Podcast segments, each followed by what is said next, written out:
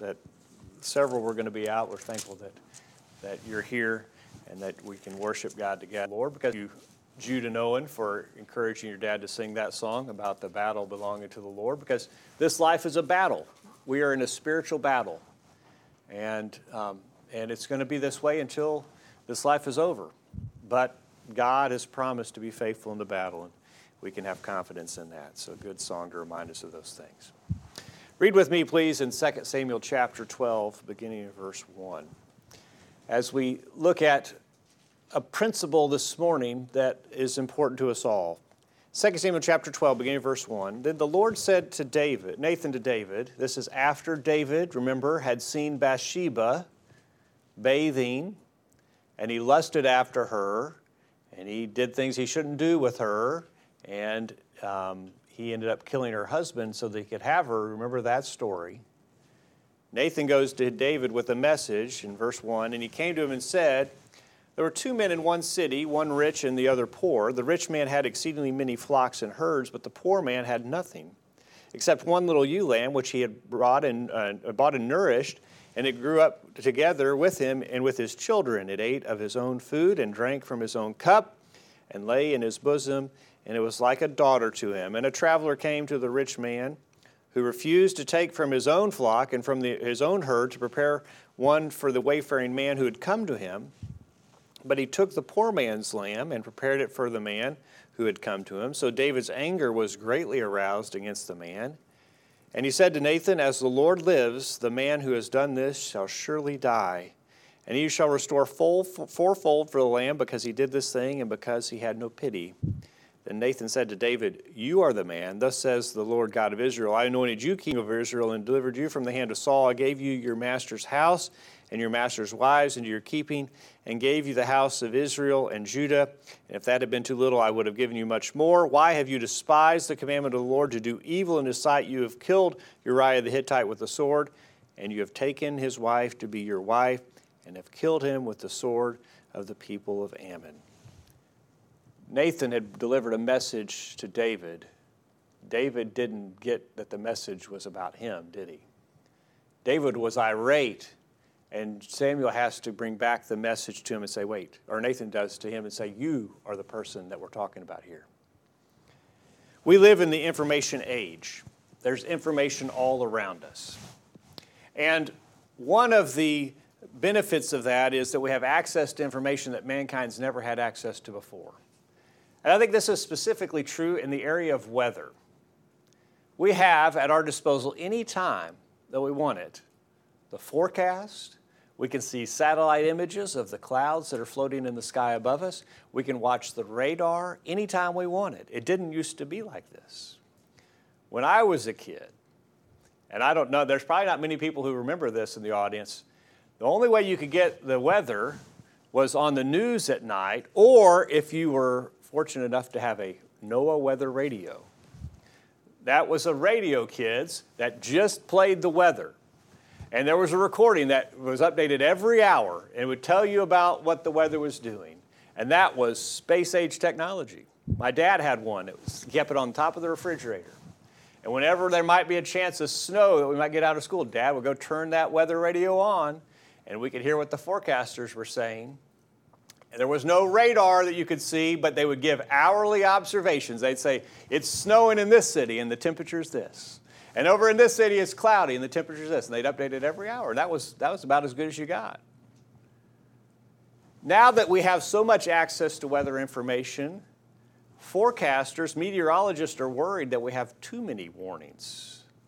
Because you get a, you get a thunderstorm warning all the time. And how many people are just ignoring those warnings? Because it happens all the time. The alerts go off, the phones go crazy, and then nothing happens, and people begin to think, well, that warning is not for me. I'll just ignore it. So that when there really is a warning, people aren't prepared.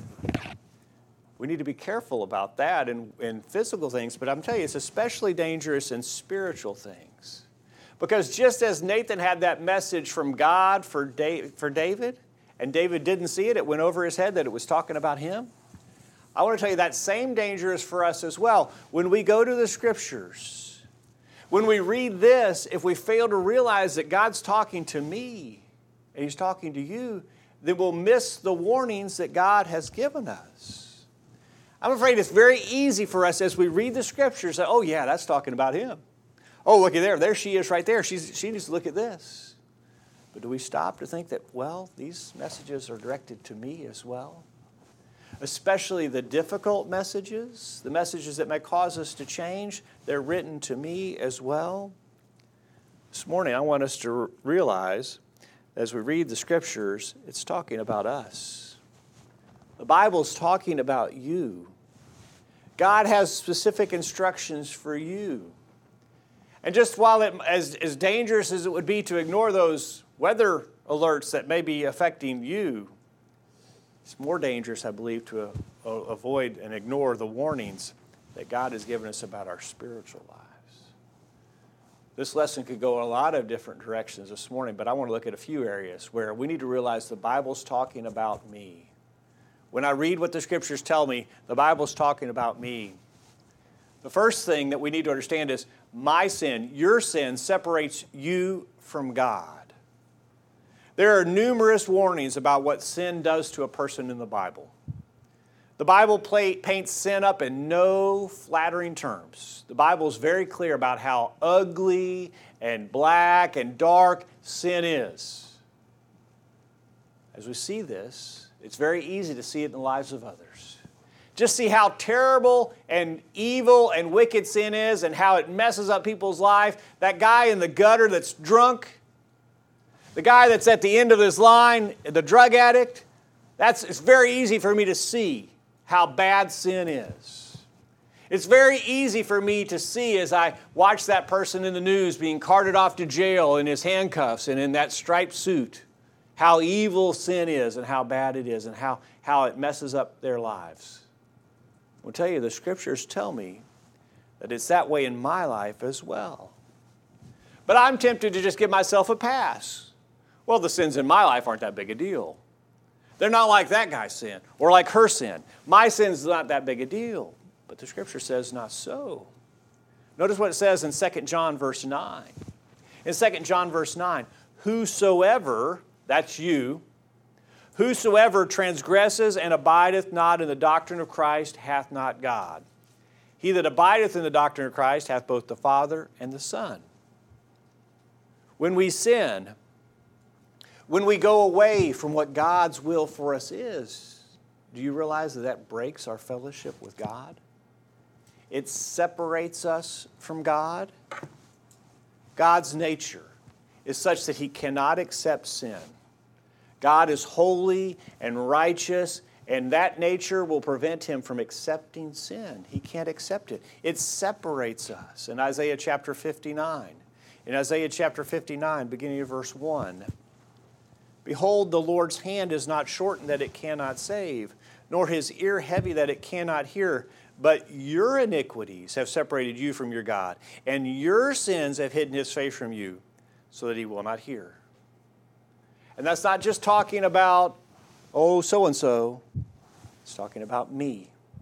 That's talking about you. When we sin, it breaks our fellowship with God, it separates us from God. Sin separates us from God. Sin is bad. Your sin is bad. Your sin is terrible.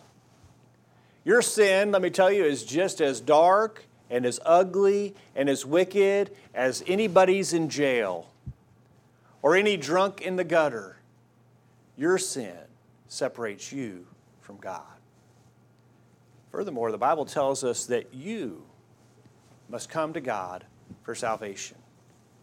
We can't deal with sin ourselves. We can't deal with the guilt.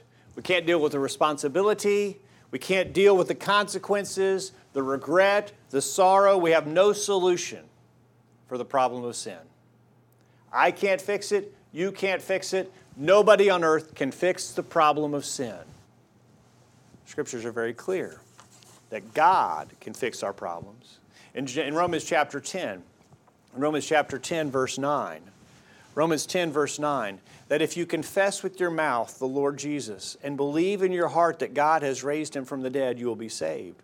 For with the heart one believes unto righteousness, and with the mouth confession is made unto salvation. For the scripture says, whoever, that's you, believes on him who will not be put to shame. For there's no distinction between Jew and Greek, for the same Lord over all is rich to all who call on him. For whomever calls on the name of the Lord will be saved. How then shall they call on him in whom they've not believed? And how shall they believe in him whom they've not heard? And how shall they hear without a preacher?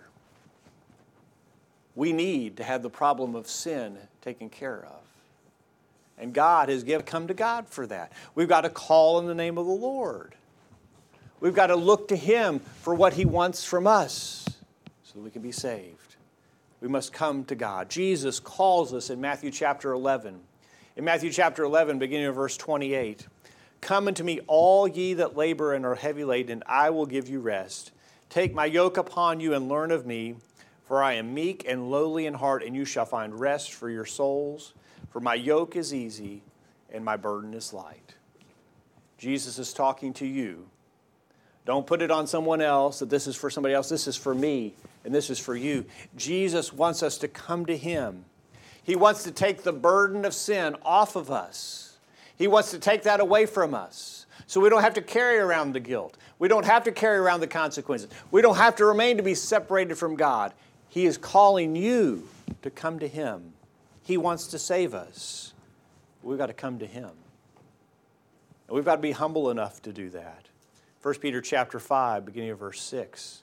1 Peter chapter 5, beginning of verse 6. Humble yourselves, therefore, under the mighty hand of God, that he may exalt you in due time, casting all your care upon him, for he cares for you. That's you. He cares for you. Not just some fictitious person, he cares for you. But we've got to humble ourselves. We've got to seek His will above our own. We've got to follow Him so that He can take care of this sin for us. We must come to God for salvation.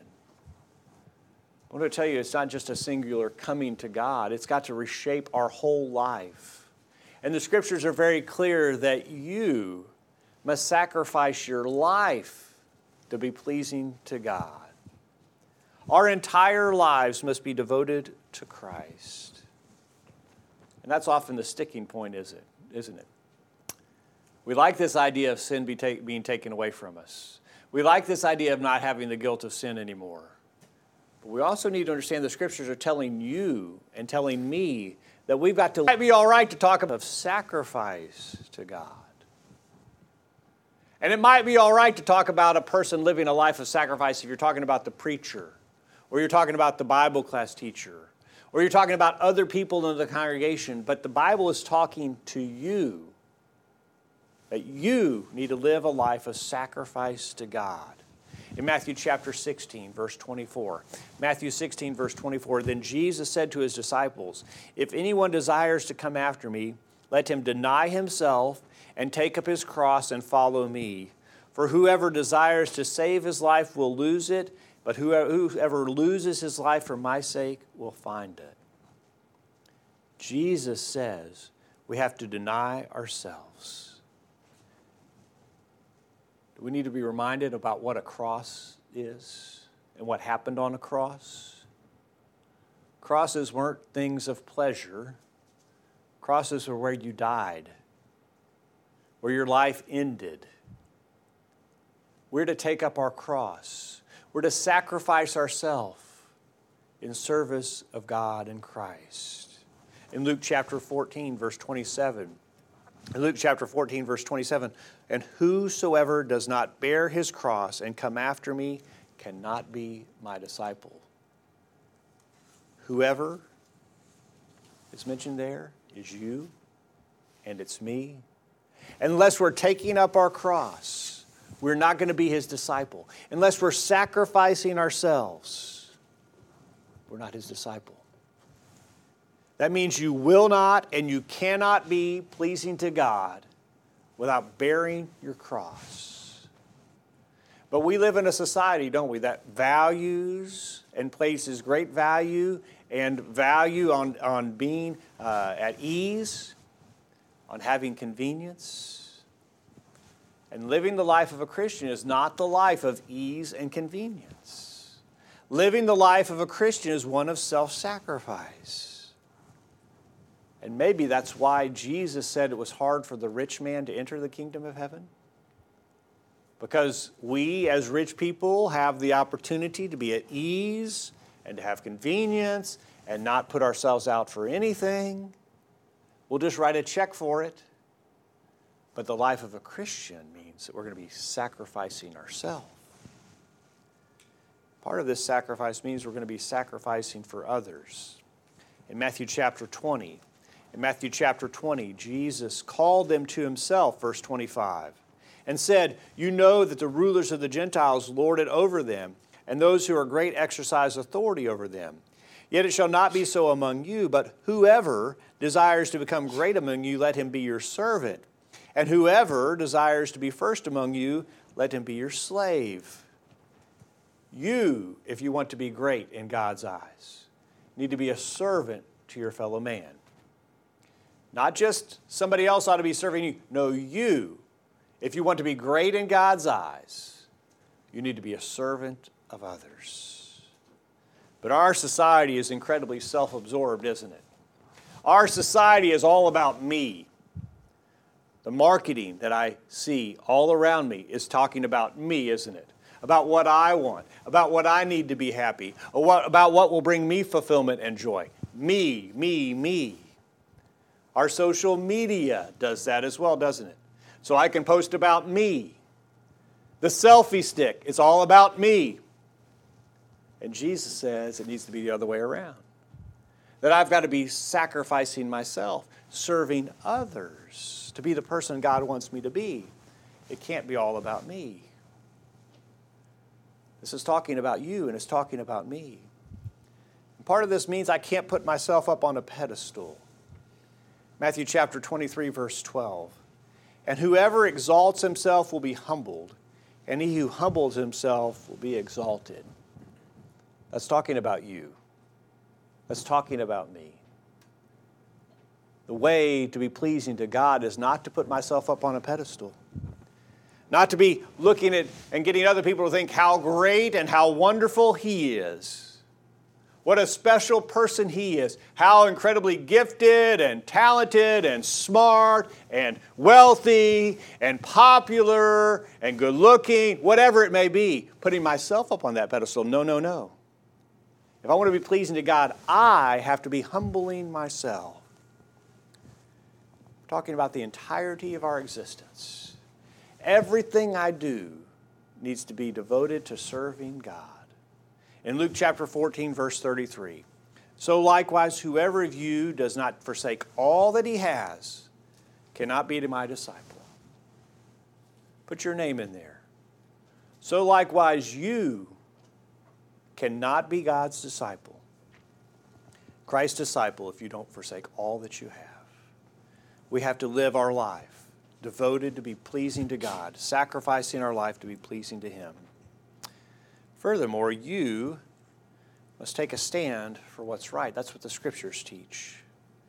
Part of this sacrifice includes taking a stand for what's right. You're going to have to be different. And that difference is going to have to be visible. There are no Christians in camouflage that look like the world around them. Christians have to stand out. And God has called us to stand out and to be different. And not go along with the sins and the wickedness that's in the world around us, but to be different. James chapter 4, verse 4. Adulterers and, adult, adulterers and adulteresses, do you not know that friendship with the world is enmity with God? Whoever, that's you, Therefore, that wants to be a friend of the world makes himself an enemy of God. You see this idea of just blending in and looking like the world and going along with the world and doing the things that the world does that are evil, that causes us to be an enemy of God. I want to tell you, the world is not going to like us all the time.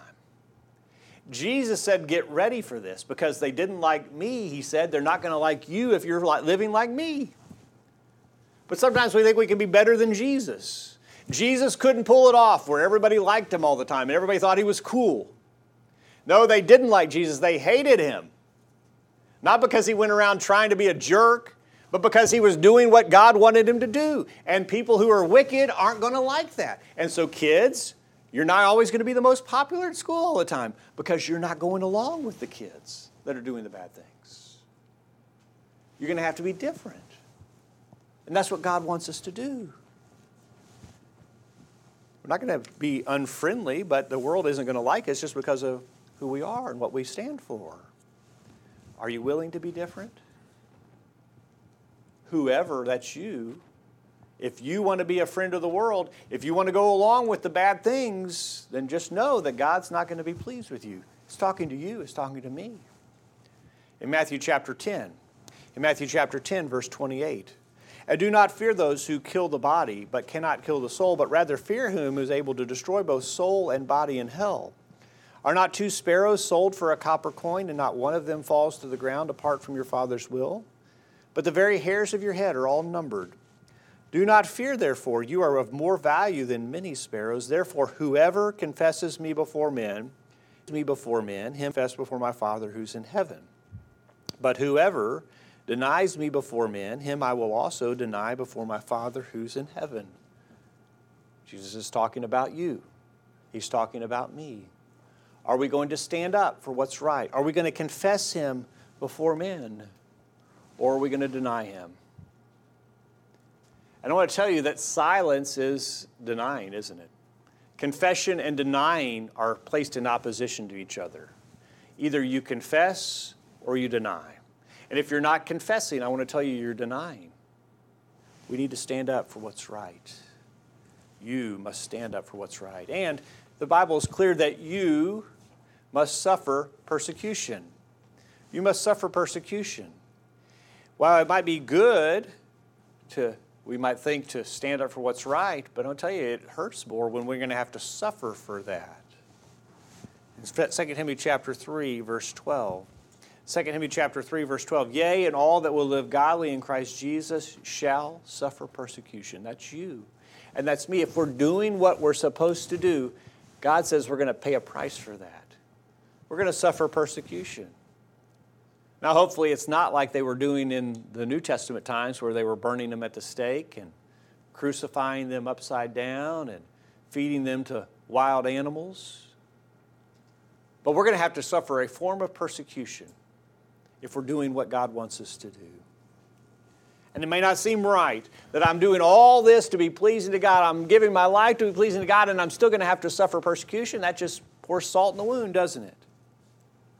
We need to make sure that we're willing to do this. And many, I'm afraid, use persecution as sort of the governor. That, that if there comes a time where I'm going to have to pay a price for living like I should, well, then that must mean I shouldn't do that. If I need to stand up for what's right and it may cost me a promotion at work or it may cost me my job, well, surely God wouldn't expect that. I'm not going to do that. Or if standing up for what's right might cause me to have a little friction in my relationship with someone. Someone might not like, not like me if I don't go along with them. And they might make fun of me if I, if I do the right thing. Well, surely God wouldn't want that. No, the scriptures say that you're going to have to suffer persecution if you're standing up for what's right you will have to suffer persecution. Finally, this morning, the scriptures are clear that you can have eternal life. There are some people who might think that being pleasing to God is impossible, that it's just too hard. I've got too many things working against me. Uh, it just seems too, so too difficult. There's no way that I can do it. I just can't live pleasing to God.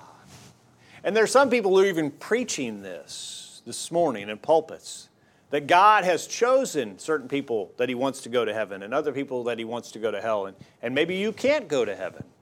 Maybe it's just not possible for me because God chose that He didn't want me to go to heaven. But the scriptures are clear that anyone can go to heaven, and that includes me and that includes you. In John chapter 3, verse 14, as Moses lifted up the serpent in the wilderness, even so must the Son of Man be lifted up, that whoever believes in him should not perish, but have eternal life. For God so loved the world that he gave his only begotten Son, that whoever, you and me, believes in him should not perish, but have everlasting life. Do you trust what the scriptures say about that? Do you trust that God said that you can have eternal life? The Scriptures are clear. We can be pleasing to God. We can go to heaven.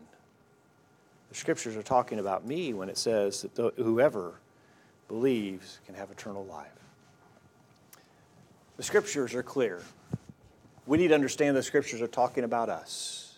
We need to understand that sin is terrible, it separates us from God, that we've got to come to God for salvation. And we've got to live a life of means I'm sacrifice to be pleasing to God. That sacrifice means I take a stand. That sacrifice means I'm prepared to suffer for what's right. And that means that I can have eternal life. What about you this morning? Do you have confidence in what the scriptures teach about the ability to have eternal life? Have you become a Christian this morning? Have you submitted to what God wants from you? And you might be thinking to yourself, well, what does God want from me? Would you turn with a few passage, to me with a, for a few passages along those lines? Look first in Romans chapter 10. Romans chapter 10.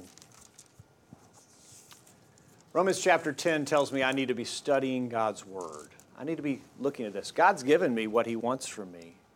I need to be studying that. I need to be learning that. Romans chapter 10, verse 17. So then faith comes by hearing, and hearing by the Word of God. I've got to be hearing God's Word. Why? Because that'll bring faith. Well, what's faith all about? Look at Hebrews chapter 11. Hebrews chapter 11, look at verse 6. Hebrews chapter 11, verse 6. But without faith, Hebrews 11, verse 6, it is impossible to please him. For he who comes to God must believe that he is and that he's a rewarder of those who diligently seek him. I've got to understand God's will, and I've got to believe it. I've got to believe the things that I read here. Without belief, without faith, it's impossible to please God. Scriptures tell me some other things, though, that I can't just be content with, yeah, I've lived a wild and reckless life. I've sinned against God. I've done things that I shouldn't. No, I need to repent from those. Look at Luke chapter 13, verse 3. Luke chapter 13, verse 3. I've got to repent from my past. I can't continue to live the way that I've lived in the past. Luke 13, verse 3 I tell you, no, except, um, but unless you repent, you shall all likewise perish. Unless we, chapter 10, we talked about confessing earlier in our lesson this morning. We understand we've got to confess our faith in Christ in order to be pleasing to God. Romans chapter 10, verse 9 beginning.